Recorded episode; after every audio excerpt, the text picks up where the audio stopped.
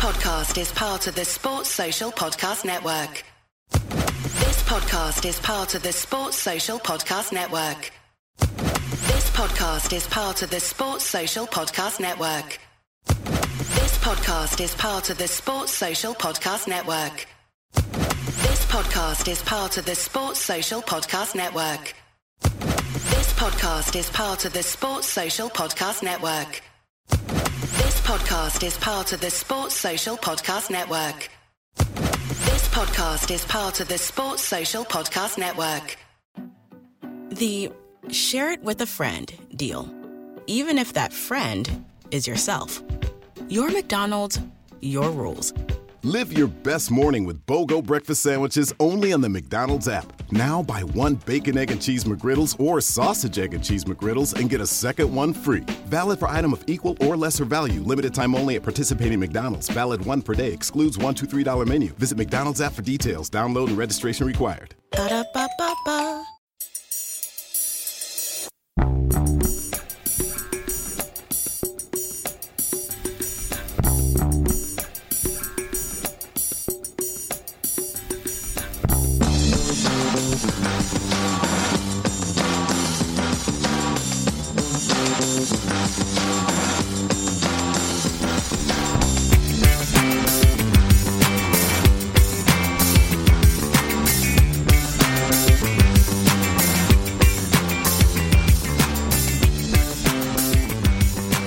To a Celtic State of Mind. I'm Paul John Dykes, and today I'm delighted to be joined by Natasha Meikle.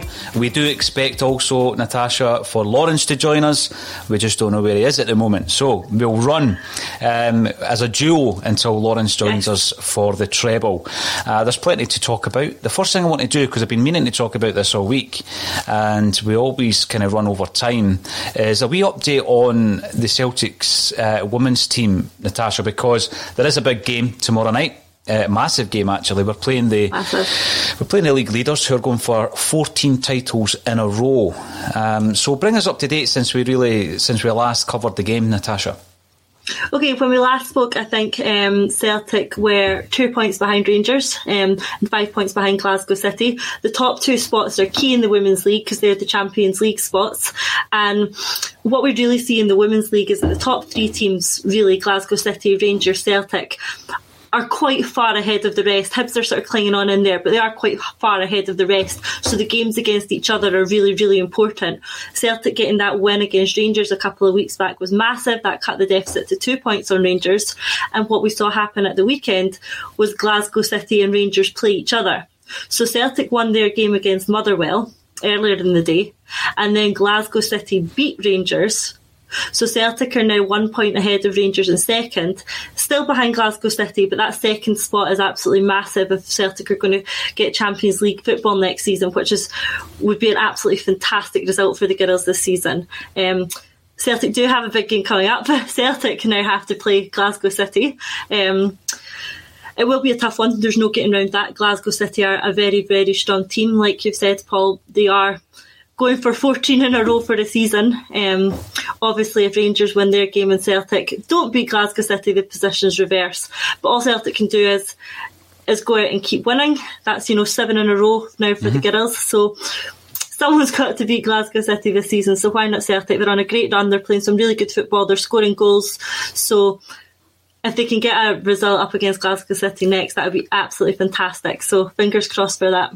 It will. It, would be brilliant. And I mean, we will talk about this, but next season we could be following three teams wearing the hoops uh, the normal team, the men's team, the women's team, and also the Colts, and we'll have a wee chat about that. But tomorrow night, a Celtic State of Mind will cover the St Johnstone game half an hour before kick-off as normal. But um, there is a staggered kick-off with the women's game, so we'll be able to give you updates at half-time and at full-time, and then we'll stay a wee bit later and give you the full-time roundup of the women's game as well. Massive game. Like you say, Champions League football at stake for the top two. It looks as though Glasgow City will, will be one of those teams but, you know, Celtic could go out there and get a result tomorrow night and I know that uh, you know Fran Alonso's got his own wee cult following, Russell Boyce being one of them.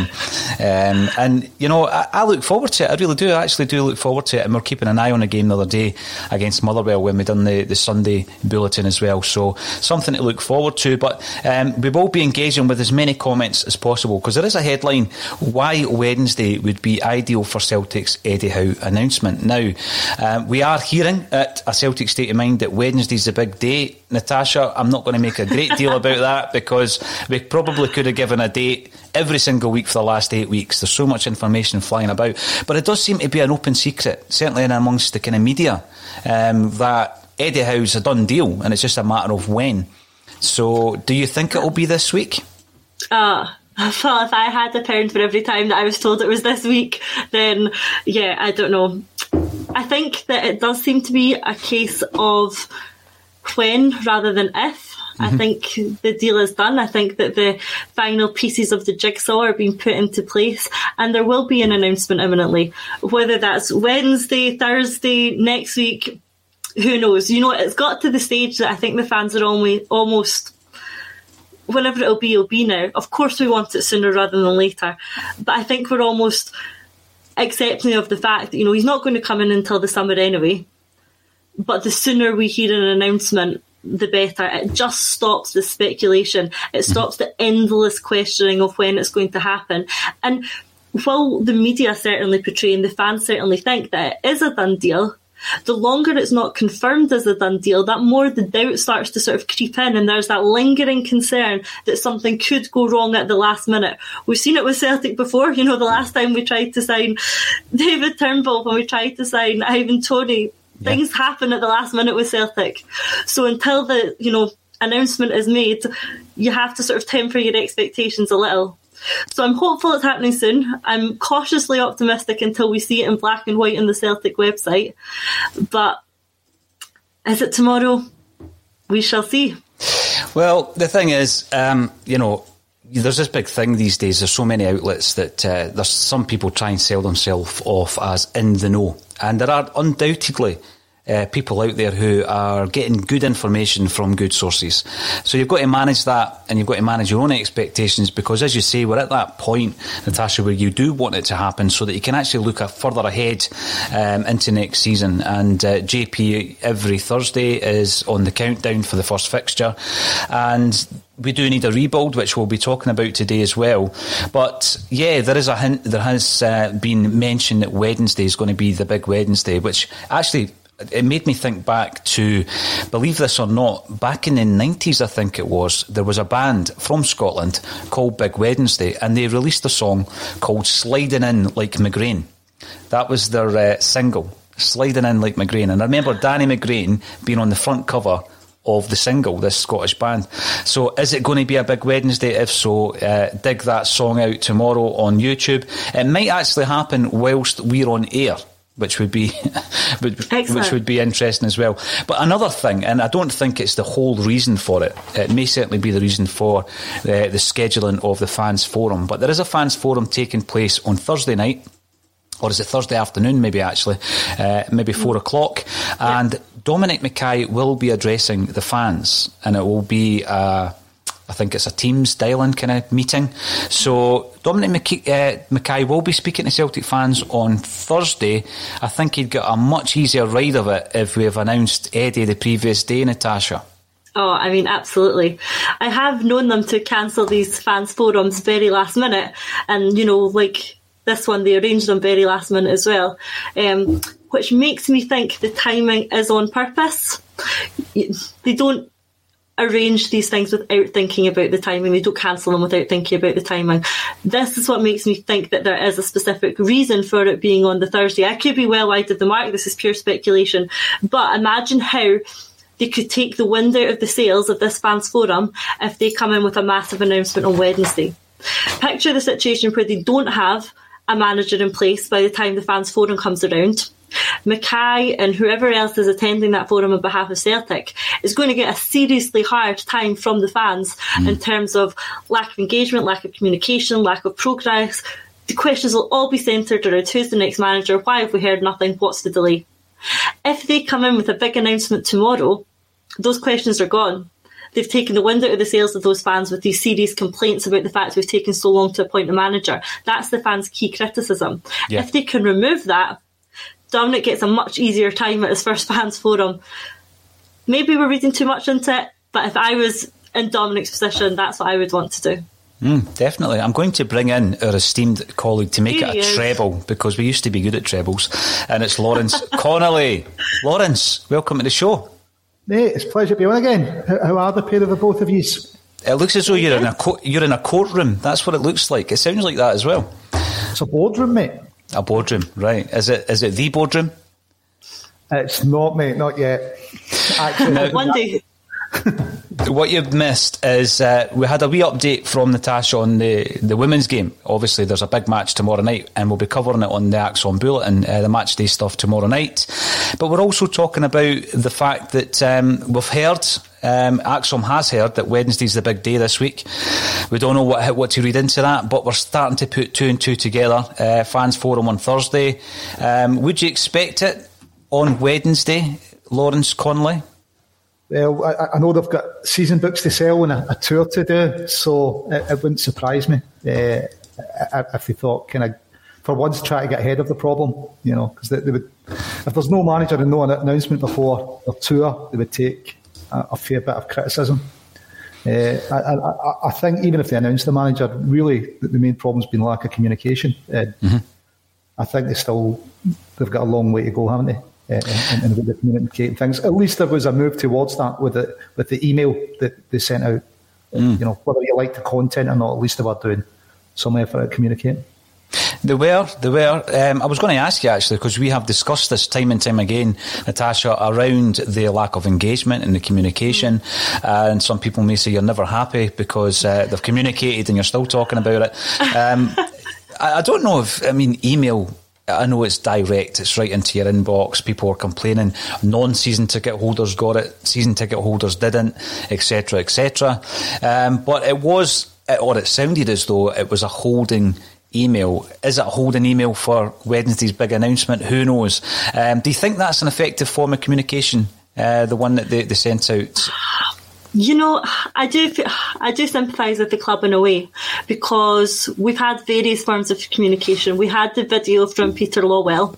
We didn't like that. We had the question and answer from Dermot Desmond that was put on the club website. Didn't like that. We had an email sent out to all the season ticket holders, or maybe all the fans, I think, like that. So I'm struggling. I get why they would struggle to see what they do next. I mean, I could suggest what they what they do next. Um, it would be to come on some form of fan media like this. What better way to engage with a massive section of the support than to come on a show like this one and talk to talk to fans and engage directly with fans, comments, things like that. That to me would be the ultimate way of engaging with the fans. In the meantime, they're going to continue to try various methods. Um, and probably get criticised for them. But I, I, think you know why they're getting criticised is because they've not done it as a a, a one off. You know, they're only choosing one channel. You need to go where your audience is. If your audience is in multiple channels, mm. you need to use the multiple channels at the one time. Don't go, yeah. this is just going to be email, or that didn't work, this is just going to be video. You know, be an agile organisation. You know, right, we're going to send an email on this. What's a video communication? What's an interview? What's a press release? All round about the one thing. It really seems kind of really piecemeal just now. It does. An email, well, what's your strategy? You know, yeah. some of your audience are on emails because you'll know how many have signed up and how many have ticked the box saying don't contact me by email. So straight away you'll know what percentage of your audience you're not, you're not speaking to. So why wouldn't you speak to them?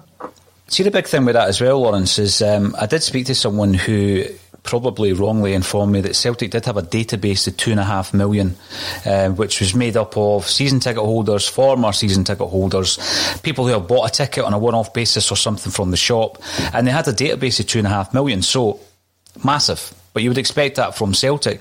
But you ask yourself how relevant it is when you're sending out a blanket email, you know, rather than speaking to those who um, are of the moment, who are topical, who are season ticket holders, or people who are tuning into to fan on mainstream media for updates, um, of which there are you know millions and millions on a daily basis. So I'm pretty sure that um, you know it's all connected, and there's a few other things I'm going to talk about today that I think are connected to what you always hear this uh, bigger picture um, that Celtic are planning. And we're going to throw in quite a few things into the mix: uh, the Celtic Colts idea, the Conor McGregor links, all this kind of stuff, and I think it all points to the bigger picture at Celtic. Now, uh, Natasha, you are going to be leaving us a wee bit early in the bulletin today, uh, so thank you, ah. Lawrence, for coming in because I would have just been talking talking myself. Uh, tell us what, what are you up to at uh, the back of one today. Yeah, so I have to shoot up early, and it will be nothing to do with the chat from from Paul or Lawrence. Um, I I do have to leave slightly sharp. Um, heading to Celtic Park for a bit of filming with BT today, um, which I'm sure you'll see on your screens at some point. Um, but always nice to have an excuse to go and see Celtic Park in the sun, isn't it? It definitely is, and I'm not going to say exactly what it is until it's confirmed. But there might be another wee visit to a football stadium for you very shortly, uh, Natasha, as well, representing ACSOM. Um, so yeah, the managerial merry-go-round continues, and we've, we've touched on the Eddie Howe um, scenario. Lawrence Patrick Murphy comes in, Paddy Murphy, with the impact of COVID and a terrible season. If it is to be Howe, will we be in a position to sufficiently back him financially? We're better off than a lot of clubs, so hopefully we spend wisely. Um, this actually feeds into another discussion point around the strategy, uh, the transfer strategy and um, how you know that's going to have to change anyway, Lawrence. But on the subject of, of Eddie Howe, there's so many managers, and this goes back to something Natasha said earlier uh, every time a manager's moved on or a club is relegated and you're looking down south and um, you're hearing about rumours of, of managers uh, being in the frame for certain jobs, that does concern me because even a team that is getting relegated from the, the top division in England, they've got massive kind of pool in terms of finances. So you've got your parachute payment. You might try and get a manager like Eddie Howe who's out of work to come in and solve a problem. Um, and those clubs could certainly bargain a deal much bigger than Celtic's deal. That concerns me massively. Does it come down to that for you, or do you think that uh, when you look at Eddie Howe and where he is in his in his um, career, he really needs to look at the example of Brendan Rodgers so that he can go back into English football football at a much higher level? We've got to kind of look at it and go, what's the motivating factors for him moving? Money's going to be one of them, but what are the other factors? The, the level of football he's playing at, what competition? So Champions League, you know, he's got a chance to qualify for that. He's got a chance to win things. That's surely another motivating factor. We want a manager who wants to win. Mm. You, don't want somebody that's happy to join uh, EPL and be mid-table. You know, yeah. where's your ambition? Well, for, for me anyway, you know, some managers may say mid-EPL is perhaps perceived by them to be higher than Celtic. But so yeah, money's a worry, but you know if he wants Championship football over the chance of Champions League, it's probably a wrong manager anyway. My biggest uh, kind of concern there would be that a lot of managers would follow the money, Natasha, uh, and I don't think that that was the sole motivation for Brendan Rodgers. I just think he wanted to go into a platform, and he. I also believe that he would see Leicester as a platform for his next move. I don't think he is where he wants to be, but he's seen Celtic as a as a platform to get to Leicester, and I think he sees Leicester as a platform to get to one of the the big six, if there is such a thing, the big six clubs in England, and I think that's where Brendan Rodgers wants to be. If Eddie Howe, and I know that he's been a bit of a student of Brendan Rodgers um, throughout his career, if he wants to follow that, that path, and managers do follow other managers' paths, don't they? Um, you know, you, you look at even you look at someone like Jimmy Goodwin following the path of Jack Ross and, in a very similar kind of way.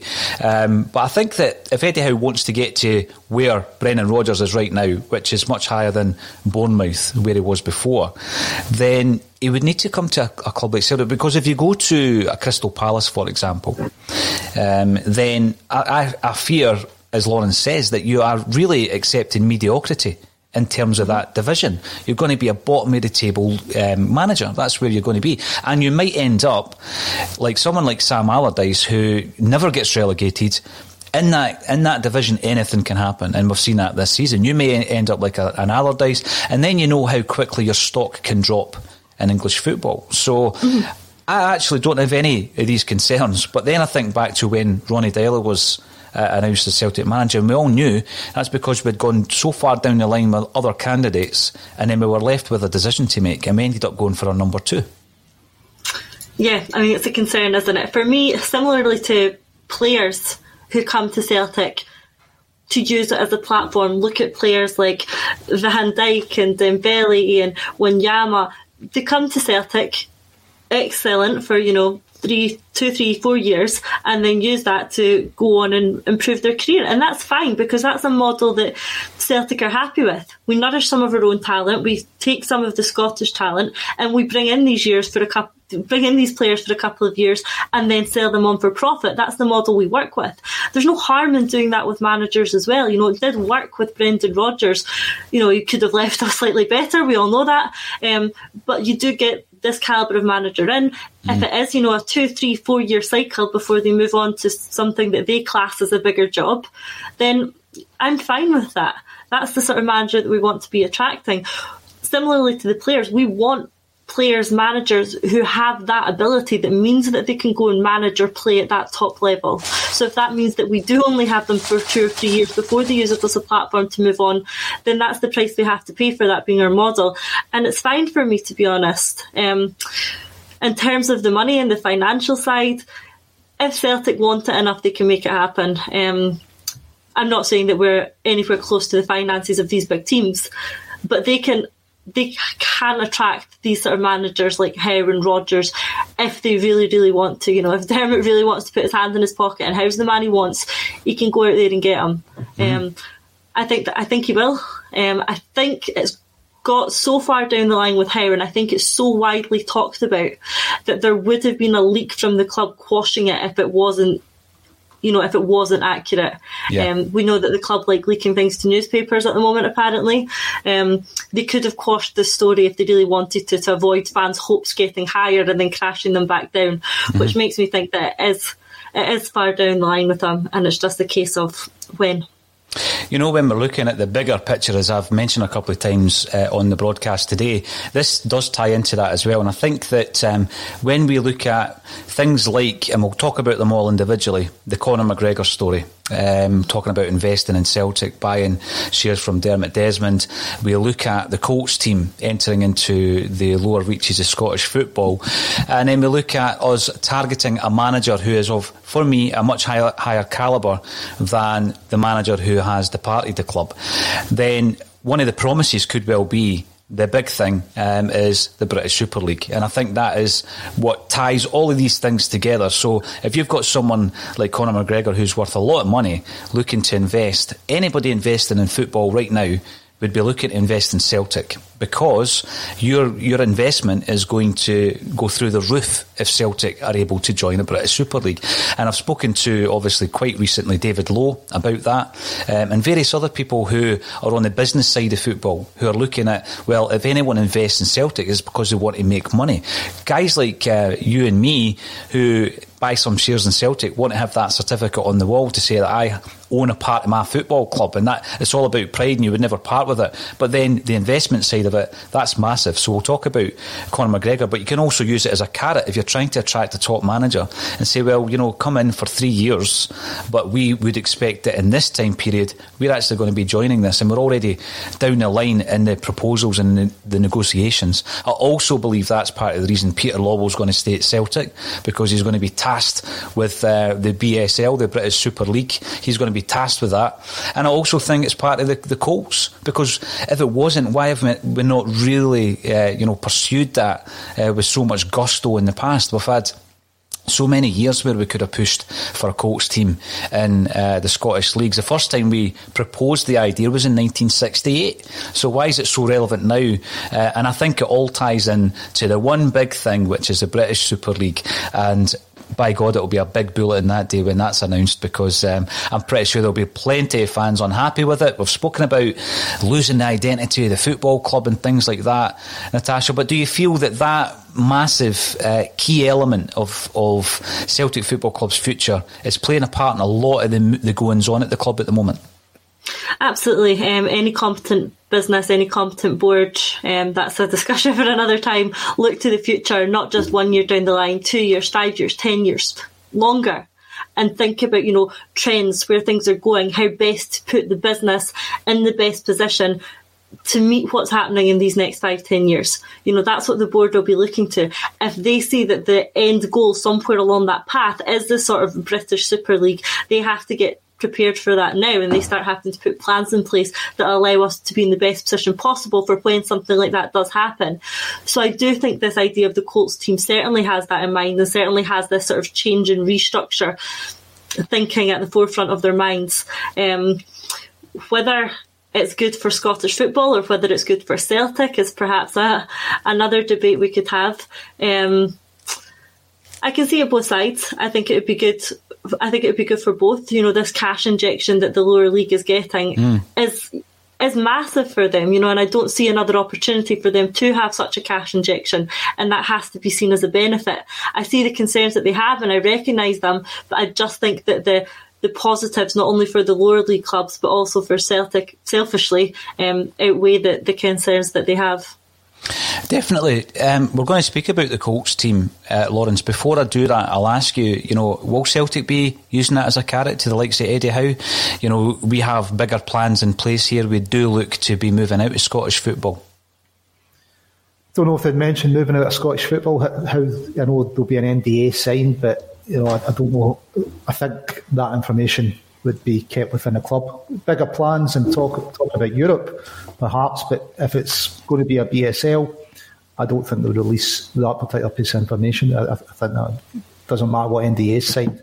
I think that'd be too risky for them to get it get out. I think that'll be kept close to probably Dermot, Peter, and maybe one or two other, maybe Michael Nicholson and, and someone else in the club. Just whoever's tasked with that bring it on board. Obviously, Michael will do the legal, Peter will do the negotiation, and, and Dermot, and maybe you know someone else. But I think that'd be, or should be sewn up pretty tightly if that's the, where the move's going to be. When we are looking at the the Colts team, then uh, I've heard a lot of criticism uh, around this being for the benefit of just two clubs. Now, although you know there is an, there's a kind of attitude. If you speak to anyone who doesn't support Celtic or Rangers, they do have that kind of idea in the mind that it's everything is to the benefit of the two big Glasgow clubs.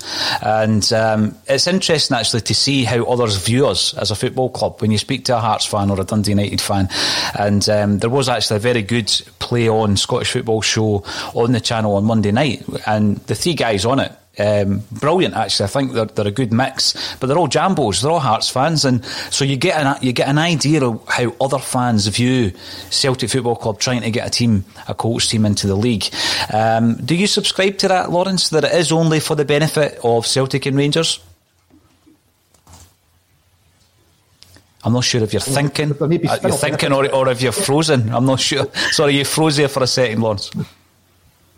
I, I, think we're only doing it because it benefits us. I don't think we're doing it because of spin off benefits, although I think I agree with Natasha, there will be spin off benefits. Mm. But I think our motivation is purely selfish. Yeah. So, I think I think it. Yeah, I agree. I think it is. But then, in order to sell it to the league, you're going to give them all the benefits, and the benefits would be obviously the bounty of fifty grand. Because in that league, they don't have any prize money. So you win the league, you don't get prize money for it. So at the moment, that's fifty grand the clubs don't have. You then look at uh, potential broadcasting deals, be that a virtual broadcasting deal or you know some kind of channel who wants to cover it. I think it'd be fantastic for the league if that if that were to happen. Um, and sponsorship, a lot of these clubs, you know, they really are on a shoestring. I mean, when you look at some of the, the clubs in the top league who operate on, on a shoestring, and, and in the championship, you know, Dunfermline have had an insight into the, the way the club is run very well now. I've got to say, but everything it's pounds and pence, and it's very tight They've had some really big investment actually from um, German, a German group, one of whom was involved in St. Pauli.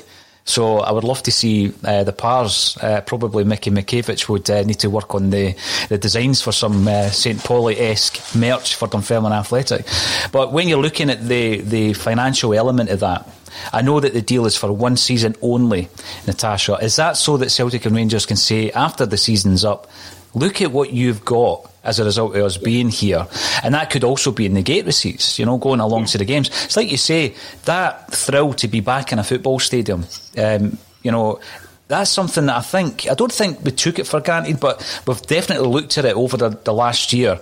And yeah, I will be going to watch Celtic's women team uh, next season. I will be watching the Colts if, if uh, possible, as well as the, the, first team. So, gate receipts, sponsorship, mm. broadcasting deal, plus the bounty. After the first season, I'm pretty sure they'll be looking to renegotiate that.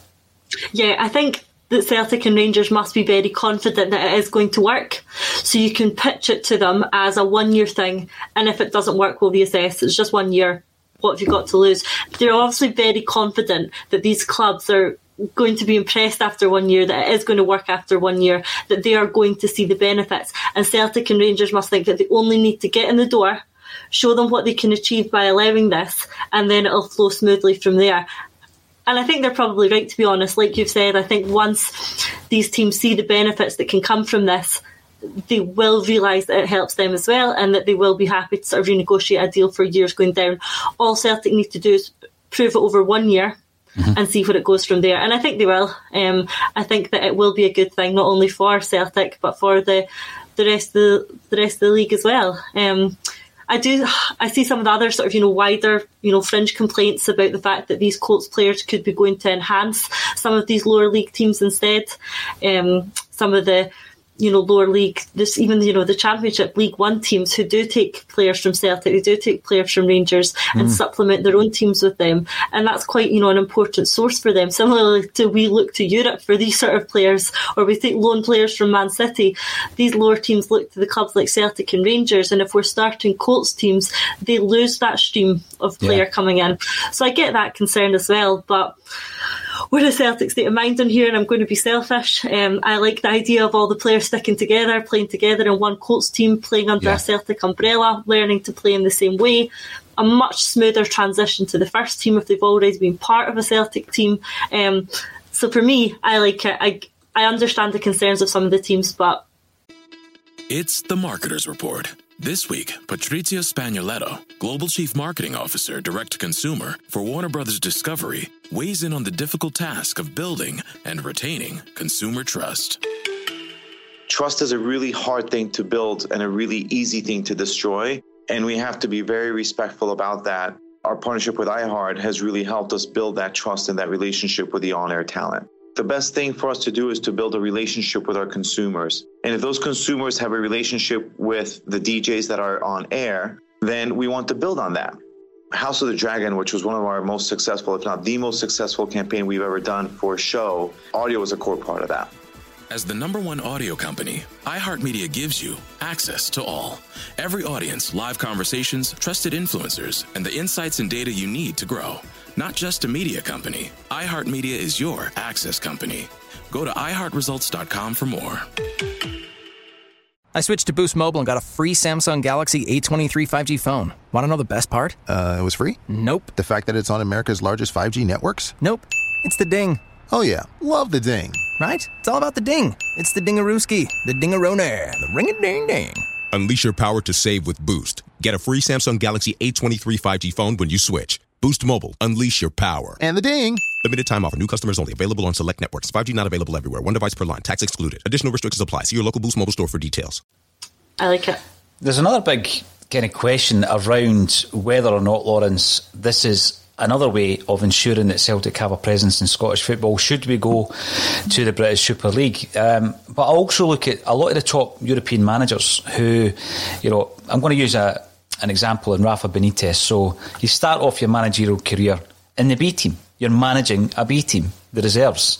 And if you do well in the B team, you might make the step up to the first team. So also might implement a structure that at the moment we really don't have, do we? I mean, yeah, you can get promoted from within, but I don't think that that always necessarily works in the modern game. But if you're a success and you know the you know the actual approach of a Celtic team, the style of a Celtic team, the idea would be that you know any right back could step up to the first team because they know the style of play and it goes right down the, the ages.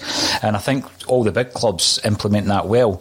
Benitez might not be a good example because apparently he's only interested in the first eleven that he picks on a Saturday. But um, do you think it's also a way of getting a, a young manager uh, experience. And he, uh, again, you know, you then don't expect that manager to leave elsewhere. He might be the next Celtic manager. Uh, do you think that could be a process, or do you think there would be far too much of the view that you know it's only Scotland's fifth tier? You know, if you do well in there, it shouldn't really um, mean that you're good enough to be the Celtic manager.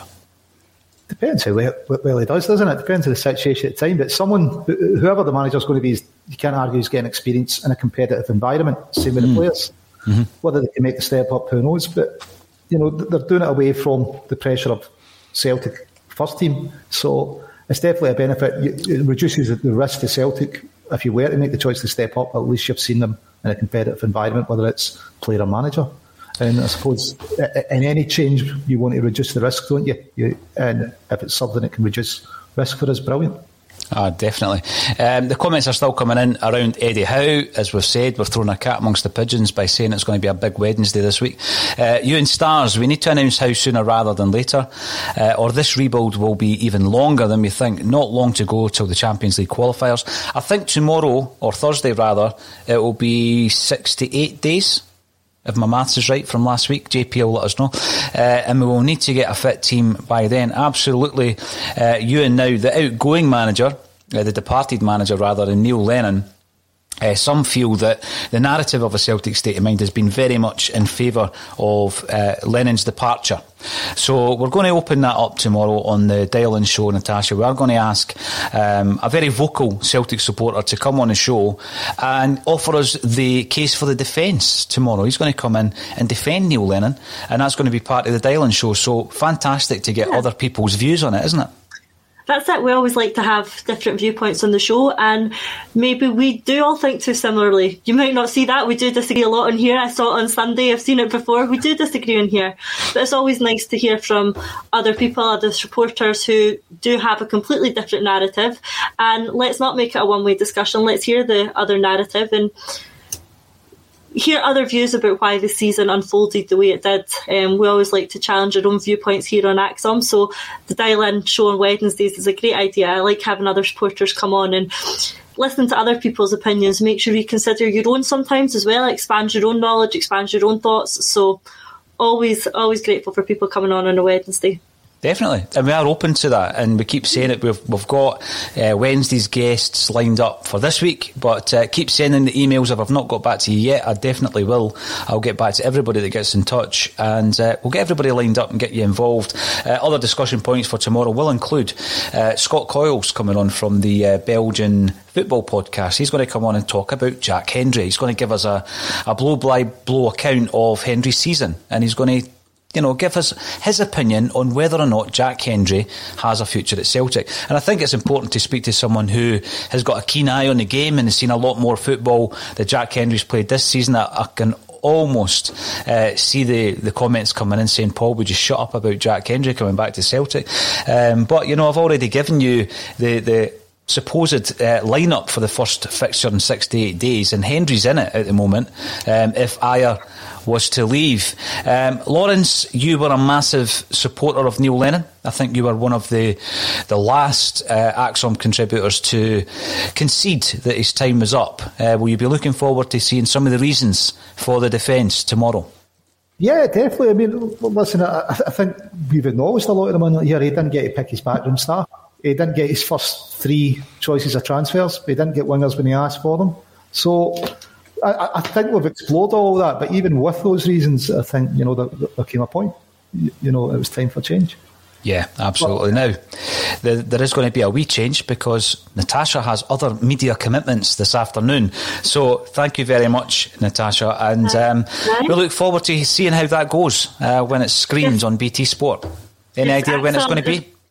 Um, not yet. I'll let you know via Twitter. But I just want to remind everyone, ACSOM is definitely my priority. It is number one. I did manage to still fit it in today, albeit cutting it slightly short. Um, but yeah, no. Hopefully by the next time I'm on, Eddie Howe will have been announced as manager, and we can talk about that. Yeah, absolutely. I look forward to that, and all the best for today.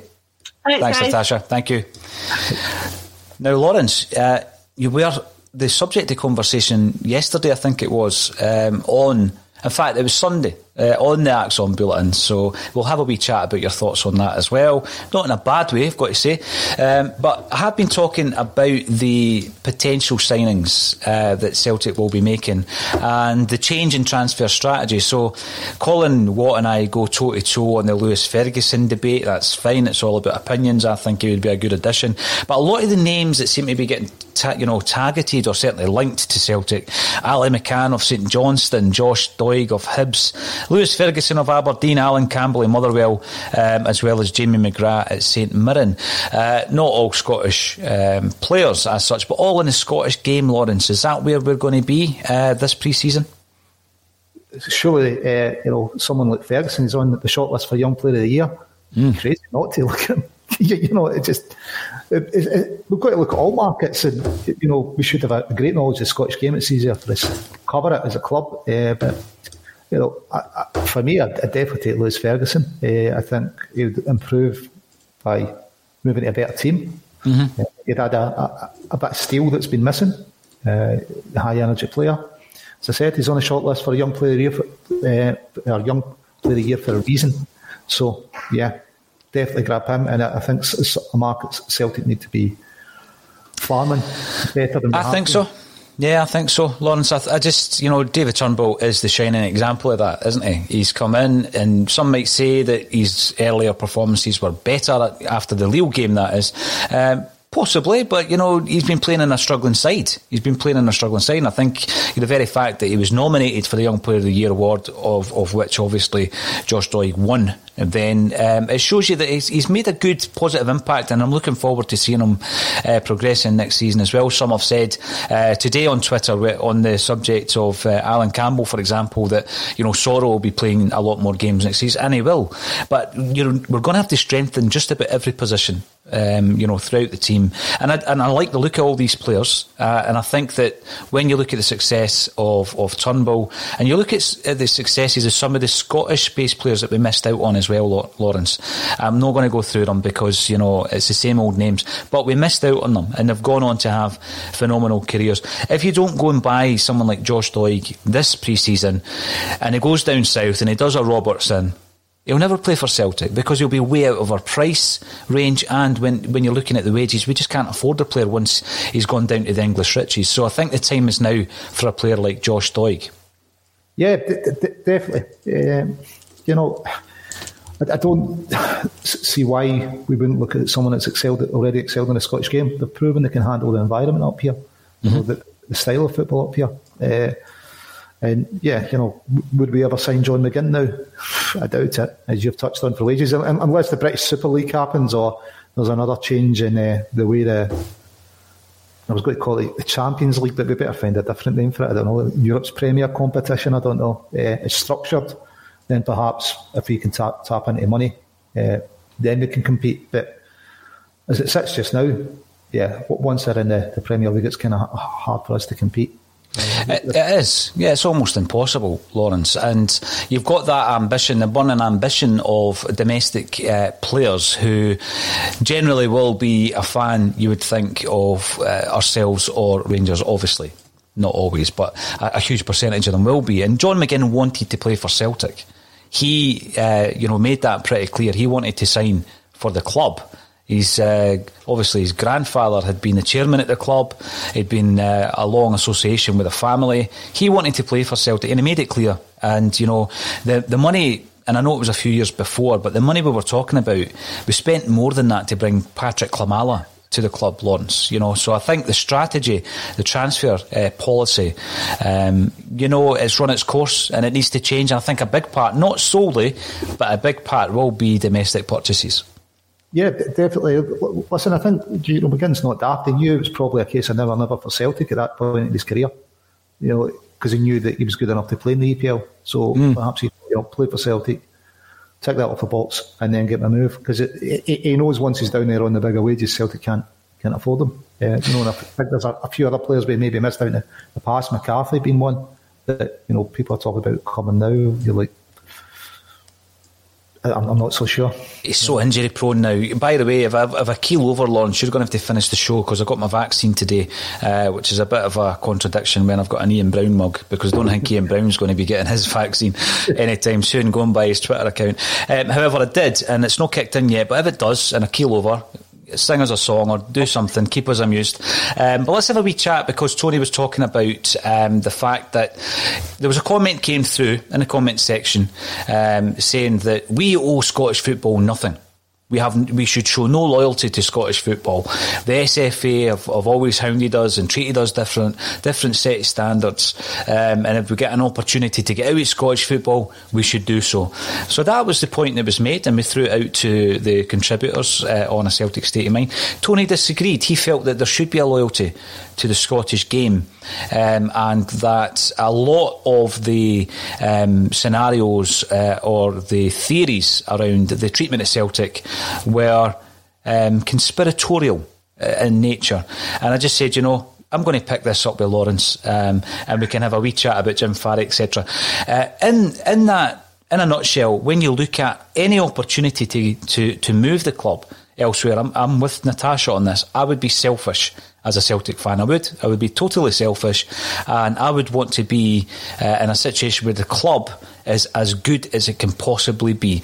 It achieves as much as it can possibly achieve. So that's bigger than any player, any manager, or any loyalty to a specific league. I, I think personally, and I might get criticised for this, if that opportunity arises in the next three years, next couple of years, Celtic should take it. Um, and you know it wouldn't be waving the Scottish game goodbye because I think we've already got our Trojan horse in there. We've already got the Scottish representatives as of next season in the Colts team. I think that is all part of the bigger and wider plan. What would your view be? I know Colin. Colin Watt, he's against it. He would much rather we stayed in the Scottish game. He likes the uh, the kind of romanticism of playing at these old Scottish grounds and travelling around the country. This week on The Marketer's Report, Patrizio Spagnoletto, Global Chief Marketing Officer, Direct to Consumer for Warner Brothers Discovery, weighs in on building trust. Trust is a really hard thing to build and a really easy thing to destroy. And we have to be very respectful about that. Our partnership with iHeart has really helped us build that trust and that relationship with the on air talent. As the number one audio company, iHeartMedia gives you access to all. Every audience, live conversations, trusted influencers, and the data you need to grow. Go to iHeartResults.com for more.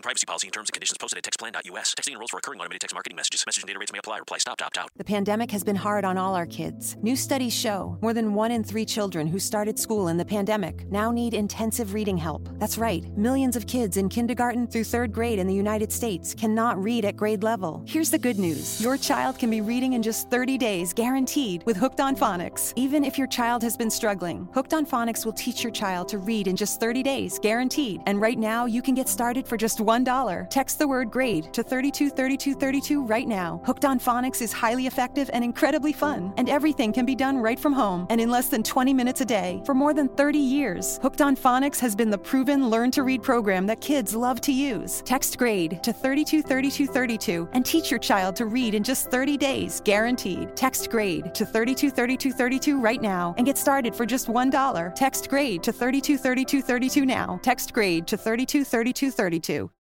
I think there might be a newer fan base who would be of the view, Lawrence. Let's get our, ourselves in, in amongst the big guns, uh, the English uh, Premier League. What, what's your thoughts on it? For me, yeah, you've got to do what's best for the club. You know, and I, I suppose best is subjective, but if you look at what's ha- happening in Holland and Belgium, you know, have they abandoned, you know, Ajax have abandoned Dutch football? You know, would we be any less Scottish by playing in a British league? It's, you know, things change. We've got to move with the times. Uh, if we do have ambitions to be the best and get back to you know the top in Europe, uh, it's a move that needs to be made. We need to find an income stream from somewhere and a football environment that's going to allow us to achieve that. And I don't think that's ever going to be Scotland. I think Scotland. You know, the worlds are going to align. There's going to be a, a a, a, real set of circumstances, Lawrence, that will leave Celtic with a decision to make. And a massive part of that is going to be the very reason I went for a vaccine this morning. It's going to be COVID, the lockdown, the loss of earnings, the loss of um, you know income uh, over the last year. That's going to play a massive part because then if the situation arises, as a result of that, opportunities will arise uh, because there's going to be other clubs down south as well who are going to go to the wall. You know that that much is true. I don't know what Scottish football is going to look like in a year's time. Um, so I think there's going to be a certain, a very specific certain set of circumstances that will never present themselves again, and will give Celtic the opportunity um, to flee the nest, as it were. Um, and I've heard a lot of Scottish football fans of other clubs saying, you know, don't let the door hit your backside on the way out. Um, but I think there's a naivety. Uh, there's a certain element of naivety in that as well, Lawrence, because I think the, Celtic would be a massive loss to the Scottish game. But they will use that Celtic Colts team, by which time, um, who will be able to be promoted after season one, I would expect um, through the divisions to say, well, we are we are still investing in the Scottish game. We've got a team in the Scottish League pyramid who are going to go through the leagues, who are going to invest in. And we're going to still bring attendances to your football grounds, and I think it's all part of this bigger plan. Well, I mean, you've touched on circumstances. I suppose the UK government politically, uh, a British league would probably suit them now more than ever. Uh, and, and, who's to say that Aberdeen might not have ambitions to play in it at some point, or Hearts, or Hibs, or any any club in, in Scotland's top league? What will the pyramid structure look like? Would there be an opportunity for other Scottish clubs to eventually move in, into uh, uh, and feed it? I don't. I don't think it's kind of only Celtic and, and Rangers that perhaps initially that might be the only move, but I don't think it would stop at that. You know, I, I think it would change the, the structure of football. Now, whether you, I think then the Scottish Premiership, you know, the other clubs that would, would push, whether it be you know a promotion to the Championship or promotion to the EPL or BPL as it would be. I, I, I don't think it'd be just Scottish and Rangers, uh, Celtic and Rangers that push for that. I think it all Scottish clubs at, at the top will and will look at the money there. What, why should we be excluded from it? They might they might want a piece of the pie, I guess. Uh, I don't think English football would entertain it. I really don't. I, I, think they would entertain Celtic and Rangers, and I'm using both teams because, you know, whatever you may think in relation to any alliance, and I don't think there is any alliance between the clubs. Um, there certainly used to be a business alliance um, back in the day, um, previously. However, English football for them, for the broadcasters, for the sponsors, and for the league, I think it's all about Celtic and Rangers. I don't think they would really be interested in a Hibs or a Hearts, even though they're capital clubs. You know, when you look at the support, Lawrence, uh, the worldwide fan base, the brand, is it going to em- enhance the brand? And then, you know, other clubs I don't think would be um, in England would be up for that for that move either.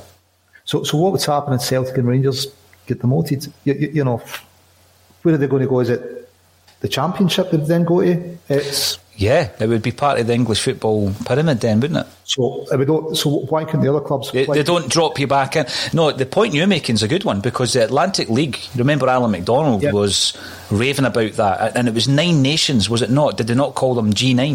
I think it was yep. the, the, nine nations. Um, but you're you're uh, if you were relegated, you were relegated back into your domestic league. That's so, the way that works. So the UK pyramid structure could change you know, politically, it would probably be an expedient time to do it. I know outside of the, the kind of four home nations, uh, a lot of the national associations are a bit frustrated at four home nations getting uh, national teams. They should say it should only be a GB team. So th- there could be wider moves uh, ahead of that. I, don't see why it should only be Celtic and Rangers. I can see they, they would be the main draw, mm. but see Aberdeen, Hearts, Hibs going, well, why couldn't we get part of that? You know, wouldn't our crowds go up if we got season in the championship? What kind of standard of players could we afford? What could it do for our club? So, uh, you know, I think COVID's going to put everything on the table, isn't it? Uh, it definitely is. Yeah, um, all bets are off, as they say, uh, because obviously it's been written off time and time again, Lawrence. But circumstantially, this is something that will be on the table at some point in the not too distant future. And I'm pretty sure the fact that Peter Lawwell's potentially staying at Celtic is one of the reasons why he'll be staying at Celtic. It will be to uh, bring those negotiation skills to the table in relation to Celtic's proposal um, out of Scottish football. Now, I'm going to ask you a question. Uh, we've spoken, and quite rightly so, about Scott Brown over the last week or so. His Celtic career is coming to an end. And, you know, the successes that he's had, trophy laden successes as a captain at Celtic, making over 600 appearances for the club. One of only 12 Celtic players in the history of the club to make over 500 appearances. I've called him a legend. Some have disagreed with that. Um, it's hard to define a legend. I think Scott Brown personifies that. He's not had the best of seasons, of course he's not, but that's not. I, I don't think that's what we'll remind him, uh, remember Scott Brown of. But there was an incident um, as he was in a tunnel after uh, Rangers' latest victory against Celtic, with the 4 1 game. Um, and, you know, it was involving a Rangers official at Lawrence, whereby they were goading Scott Brown. Um, and you, you look at that situation, and you think, well, that's what's that's what's going to happen now. Uh, Celtic Football Club, the players, the fans, everybody associated with the club will be goaded uh, by the Rangers support, the players, the officials, because that's what they're going to do unless we are able to wrestle that mantle back to Celtic Park. Um, do you think that, you know, not that incident, I'm just talking about the very fact that we have allowed this club to take uh, Celtic's title away after nine years of domination. Um, and it's going back to one of the points that was made earlier about the investment. Do you think Celtic will go all out um, to ensure? Because I mean, people are saying how much investment will you need to topple Rangers? We just need a, a good a good manager. This is a team that, that has the momentum. Uh, of a, a season that in the league anyway could well be unbeaten, Lawrence. Will they strengthen? I'm pretty sure they will, uh, moving into trying to, to get more riches in the Champions League. And it's not about looking over your shoulder at what the opposition's doing, but we cannot allow the complacency to continue at Celtic. We really need um, to go into the transfer market in a big way, be that the Scottish talents we've spoken about, supplementing and complementing them with players from overseas. Uh, but we cannot be complacent in this. No, I mean, I'm looking at the team and I think we need a new keeper first choice centre half, first choice centre middle, first choice centre forward. You need a whole new spine. I, I, know kind of people maybe look at Brendan and when Brendan came in and Jock Stein came in, they didn't sign a lot of players themselves, but I, I don't think the squad was as threadbare or as it, has been allowed to become just now. Mm, yep. Yeah, I mean, if you're to look at the spine of our team, do you see a spine? You know, Ajer's possibly going. I, I, I don't fancy it at centre half. I think he'd be better right back anyway. Scott Brown's moved on. Eddie will be going. And when we look at three keepers, there's a lot. The, the, there's a lot of fringe players, and, and the term fringe player could include players like Tom Rogic, Nir Bitton, Olivier Ntcham comes back. There's a lot of players of that ilk, Lawrence, that I expect to go. And when you look at the potential uh, earnings of selling Ntcham a year ago to Porto or 18 months ago to Porto, they're talking about 8 million quid for him back then. And you ask yourself, how much could we actually get? We'll end up losing money on Olivier Ntcham. Such has been not just the poor performances, but also the circumstances in terms of football finance uh, moving into next season. So you know, we did a, a, dedicated podcast on looking at the squad, all the different options, who's going to leave, who's going to stay, and upwards of a dozen players will be leaving the building. Um, if you really were uh, to be brutal, up to 18 players might be leaving the building. That includes all the loanees as well, and a few kind of younger players, Lawrence. Uh, so the investment, and I spoke about this the last time Celtic uh, were in a situation where we stopped the 10. Rangers have done it this time. We stopped the 10.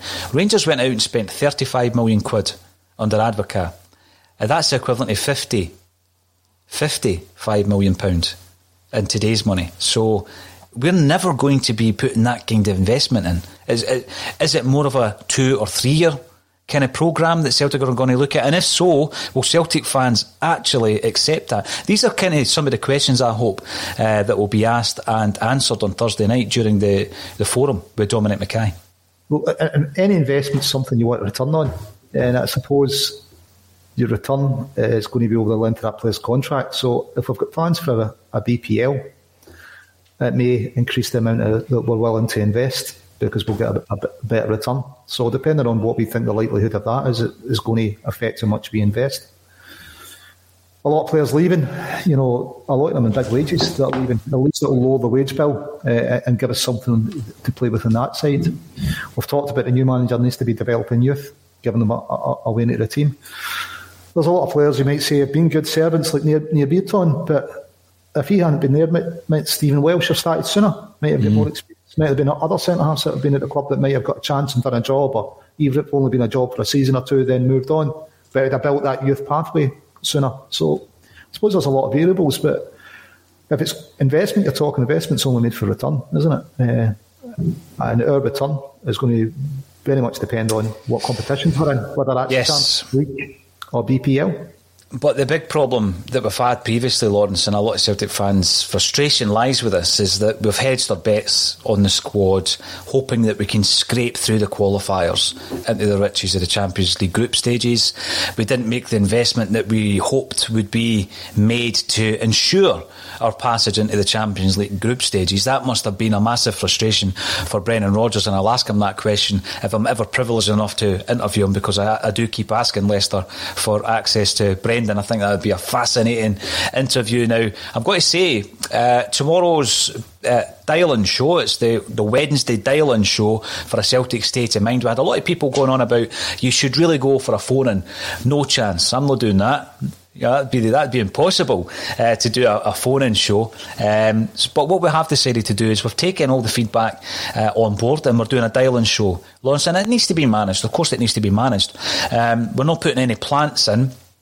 But the first couple of weeks to try and trial the, the concept and the format of it. We've had people like Kevin McCluskey, uh, Alan Morrison, Kevin Graham, even, and um, to prove that he wasn't AWOL. Um, and also tomorrow we'll have David Slight. David Slight has contributed in the past to a Celtic state of mind. But um, another couple of really interesting guests tomorrow, and, and I'm allowed to say this. Um, uh, person of interest on Twitter because there are some very interesting Twitter accounts out there, Lawrence, and you're not quite sure who they might be, but obviously Celtic minded. They're of a Celtic state of mind stock. Um, so we will be speaking to at Great Pantheon 18 who wants to tell us why Neil Lennon um, obviously deserves a defence. Uh, there might be a narrative uh, he thinks, and others may think that that uh, ACSOM has had throughout a season where get Lenny out, and you know, I don't. I don't subscribe to that. I did want Neil Lennon to, to leave. I wanted Celtic to make the change. I, I did. I said I said that. There was never anything personal in respect of Neil Lennon's character. Um, so yeah, we'll be taking uh, Great Pantheon 18's views on board and we'll be putting them out there for people to comment on. And we'll also uh, be speaking to Scott Coyle, who will be giving us the, the lowdown on Jack Hendry. Uh, because again, I've thrown it out there a few times and Celtic fans have criticised Hendry and said he's no good enough. We'll be asking Scott, who uh, has a keen eye on Belgian football as he appears on the Belgian Football podcast. Should Jack Hendry come back to Celtic, will he be able to contribute? Lawrence Connolly. So that'll be an interesting one tomorrow. If you want to get involved in future editions of the Big Dial-In on ACSOM, please get in touch because it happens every single Wednesday. Uh, in actual fact, I'll be presenting that one tomorrow with Amy. Colin will be joining us uh, at night time for the game against St Johnstone. I hate talking about Celtic games, Lawrence, being dead rubbers. I really do. Um, it frustrates the life of me because no Celtic game for me is a dead rubber. Every game means something. You always want to win the game. Um, how are we going to approach this? We've been saying this for a while. Are we going to do anything different? Are we going to throw in a few players to give them game time? Do you expect Kennedy just to be true to form, start with Scott Brown, sentimentality, same old, same old? Yeah, I, I, th- I think that's exactly what John's going to do. Uh, and you know, if he does try something different, I think it's going to be even more frustrating. Go, listen, you actually had a chance when that would have been the payoff for you, but you could have demonstrated you could try something different and deliver something. I think he's been named Lenny Day now, you know, because nothing changed. Uh, it's just. It, it was a for me. It's a losing strat- it was a losing strategy for John. You know, if I don't change anything, well, how much would you stop realise by not changing anything? If you don't, don't change anything and you win, well, was it really you? Because everything's much the same. If you don't change anything you lose, well, but if you change something and you win, well, that was you, wasn't it? And I, I think he, he missed that opportunity. Some might say, you know, it was limited to players. Uh, I think something's ham- hampered us all season as, as wingers you know, uh, been missing. So, you know, hopefully James is playing. Uh, and you never know. it, he, he may surprise us and, and start Mikey as well, but I doubt it. I think it's just uh, it's going to be the same old, same old from. It will. I fear it will be. What we will see, um, we'll be covering the game. Uh, Colin Watt will be joining us. Laura Bradburn will be covering the St Johnstone game. We'll also be covering the women's game against Glasgow City, uh, who are going for 14 in a row. So, yeah, Zinco Vix comes in to say, I'm off tomorrow. This should be good. I think it will be. Um, people are looking at Great Pantheon 18's Twitter account as we speak. It is a locked account. Uh, but, yeah, he's given his views over the season. Uh, he or she has given their views over the season, and uh, they'll be joining us tomorrow. Uh, and any comments or questions that come in, I will also be throwing them out uh, to our contributors as well. So let's have also a, a wee look at the, the story. I'm, I'm, keen to hear your thoughts on this one, Lawrence, because we spoke about this yesterday with Anthony Haggerty. There was a story that broke on Twitter. It was a Q&A with Conor McGregor and they were talking about Conor investing in Manchester United. I came into work uh, the following day and I seen the, the story breaking on Sky Sports, obviously ran with the Manchester United line, and they spoke to someone who is involved in one of the Manchester United channels who was going on about scenes. This must be kind of like a, a, young term that all the young kids use these days, Lawrence. Scenes at Old Trafford if Conor McGregor was involved. Uh, I was looking at it thinking, well, you know, he, he mentioned Celtic there. And, you know, as I say, I'm looking at this big picture of the British Super League. Anybody who wants to invest in Celtic would be doing so with a view to um, making a making a buck or two on their their investment. But I also don't like the idea of you know Celtic being a plaything, Celtic being a fashion accessory almost, Lawrence. And we do see a lot of that, don't we? We see you know McGregor in the ring wearing a Kieran Tierney top and sparring and all this kind of stuff. Uh, and as much as it's good because you're seeing all the cool dudes and all the um, creative people out there uh, are Celtic fans. I do sometimes feel as though they're just using it. I mean, how often have they been at Celtic Park? Well, to be honest, the Scotland in the news again, hasn't it? You know, it's he's good at marketing himself. Conor McGregor, no one can uh, deny that. Would I want him running the club? Who would be better to run the club? And I, I've got to say Dermot Desmond. You know, I'd choose him 120 times out of 100 if it was between him and Conor McGregor. But yeah, I, I wouldn't like to think uh, of Celtic becoming anyone's play, plaything, which I suppose we've given Desmond a fair amount of criticism. criticism but at least he runs this as a business and doesn't put us in danger of, of going busting and getting liquidate, liquidated and dying. You know, he's knows what he's doing with a club, which I would fear that anyone coming in and used as a plaything may put us at risk. But you know, you wouldn't want. And what happens when they get bored, or what happens when they, you know, they move on? They've got something new. Who then funds the club or funds the contracts that they've got us into. Do you mm. think some kind of dodgy scheme to come up with the finances to do that? The, my biggest concern has always been, and I think that uh, Kevin Graham speaks quite well about it in relation to the faceless entities that might run your football club, you know, and be careful what you wish for, and all of these different things that uh, we can associate with that.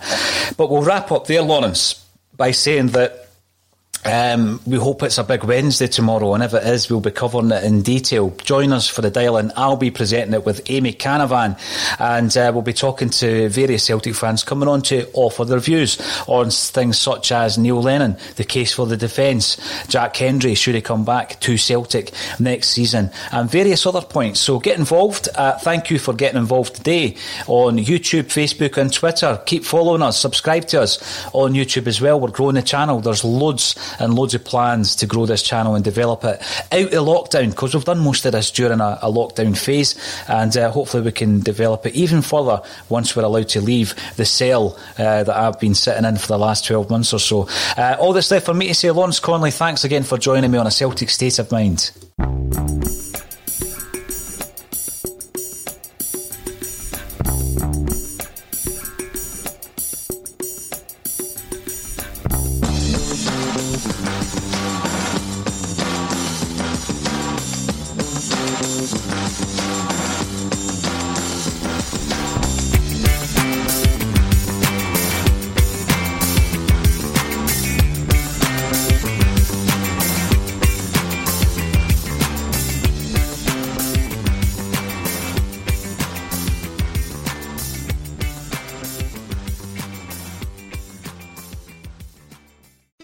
One audio company, iHeartMedia gives you access to all. Every audience, live conversations, trusted influencers, and the insights and data you need to grow. iHeartMedia is your access company. Go to iHeartResults.com for more. Sports Social Podcast Network. Sports Social Podcast Network. Sports Social Podcast Network. Sports Social Podcast Network. Sports Social Podcast Network. Sports Social Podcast Network. Sports Social Podcast Network. Sports Social Podcast Network.